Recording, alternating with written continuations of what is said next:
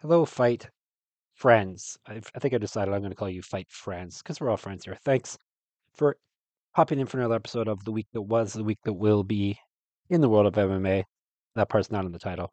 We'll put it in brackets maybe. I am your host, Jeff Fox, the man behind moneymma.substack.com. For all of you who have subscribed, thank you. And um, for those listening for the first time, what this is quick and easy weekly podcast, getting you up to date on what happened in the past week in the world of MMA, major news, and then what is going to happen. Well, what's scheduled to happen in the upcoming week. Because I can't see into the future. I really don't know unexpected things that might happen. I'm working on it, but at this point, I don't know. All right. We're going to start things off with the biggest event of the week, which was UFC Fight Night Gane versus Spivak, aka UFC Paris the UFC Octagon returned to Paris, France. Um, since uh, it looks like September is going to be the time to visit. Uh, once MMA got legalized in France, uh, they they went last September with Ciryl Gane in the main event also, and they're back again this year in September in the Accor, Accor I think it's Accor Arena in Paris, France. Fifteen thousand six hundred ten people in attendance, and they were loud, cheering on their home compatriots, hometown heroes, quote unquote, uh, total gate of four million dollars, and they were they left happy because Ciryl Gane prevailed in the main event once again, just like last year. He picked apart Sergey Spivak. TKO punches 344 into the second round. Spivak just never got into gear. Don't know if it was the moment was too much for him or if he was just Gane was really picking him apart with the strike. So it could have just been that he just was getting hurt too much on the feet. Was not able to uh, successfully initiate much any grappling at all. Uh, he only tried a couple takedowns. Ended up part of his rib was protruding, not through the skin, but you could see one of his ribs were out of place from the striking, and Gane started uh, zeroing in on it. So yeah, Gane just picked him apart until the ref merciful, mercifully, that's the word, mercifully, yeah, that's the word, mercifully stepped in and stopped the fight. So what this does for Gane stock, I don't know. He is still sort of in limbo. He's had two title shots at the proper UFC title recently. Looked bad in both of those in in losing efforts. I doubt the UFC is interested in giving him a title shot anytime soon, especially with all they, especially with all the the up and comers. Yes, heavyweight division is does have a lot of fresh new blood rising to the surface for uh, for a change. So I think Gane's still going to be find himself stuck in no man's land here. Uh, co-main event, Manon Fiorot. She also uh, left the home the home country crowd happy. Picked apart Rose and Namajunas on the feet, 30 27, 29 28, 29 28. Uh, big takeaway here is Namajunas injured her fingers on her right hand. At least one of them was dislocated. There's some lovely pictures out there if you if you're so into that type of thing.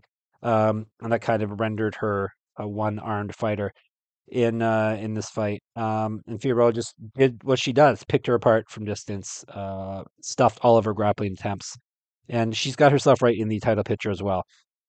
I'm thinking probably the UFC is going to want to put, um, why am I Erin Blanchfield? That's that's the the young lady's name. I'm, I'm guessing Erin Blanchfield will probably get next. She's probably still ahead of Fiorot in line, but uh, Fiorot is if it's not going to be Blanchfield for the next title shot, then you have to think Fiorot uh, would be the next one.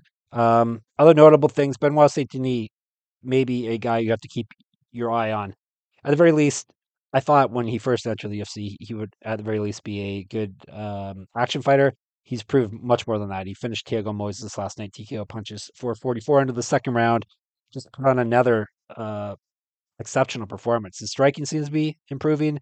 He's mostly like well, he's not mostly grappler, but grappler, but that's what his strong suit is um, grappling, but he he can crack on the feet as well. Um, and he has now finished four straight fighters after losing a short notice UFC debut up a weight class.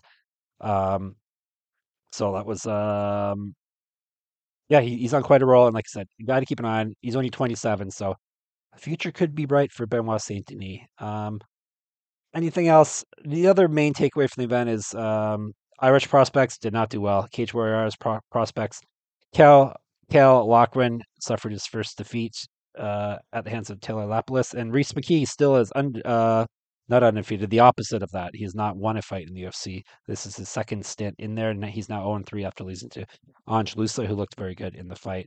Other than that, um, Morgan Charrière looked good. Uh, he debuted another Cage Warriors, former Cage Warriors champion, a Frenchman. He looked really good in his fight against Manolo Zecchini. Um, but yeah, uh, and Farid Basharat looked very good in the prelims as well. Uh, finishing finishing off Kleydson Rodrigues only four minutes into the fight. So very good performance by him. Uh, as for bonuses, Benoit Saint-Denis, Thiago Moises were the uh, bonus winners for Fight of the Night. Performance of the Night was Ciryl Gane and Morgan Charrière. The UFC continues their international tour.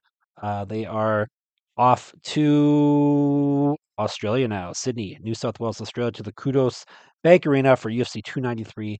Uh, that would be this Saturday or Sunday if you live in the Australia time zone where they're they're in the future compared to us here on the East Coast in North America. Uh, run down the key fights in this card. Obviously, the main event is Israel Adesanya putting his middleweight title on the line against Sean Strickland, who just happened to be the right place, right time uh, for him. Most a lot of these title shots are just who is available when we have uh, when we need to have a title fight um, go down, and Sean Strickland was available, so he's getting the biggest fight of his career here. We got Tai Tuivasa, Alexander Volkov, another uh, big heavyweight fight. Manel Kape versus a newcomer, uh, a short notice newcomer, so that doesn't bode well for Felipe dos Santos. Justin Tafa, Austen Lane, Tyson Pedro, Anton Turkalj. That wraps up the main card.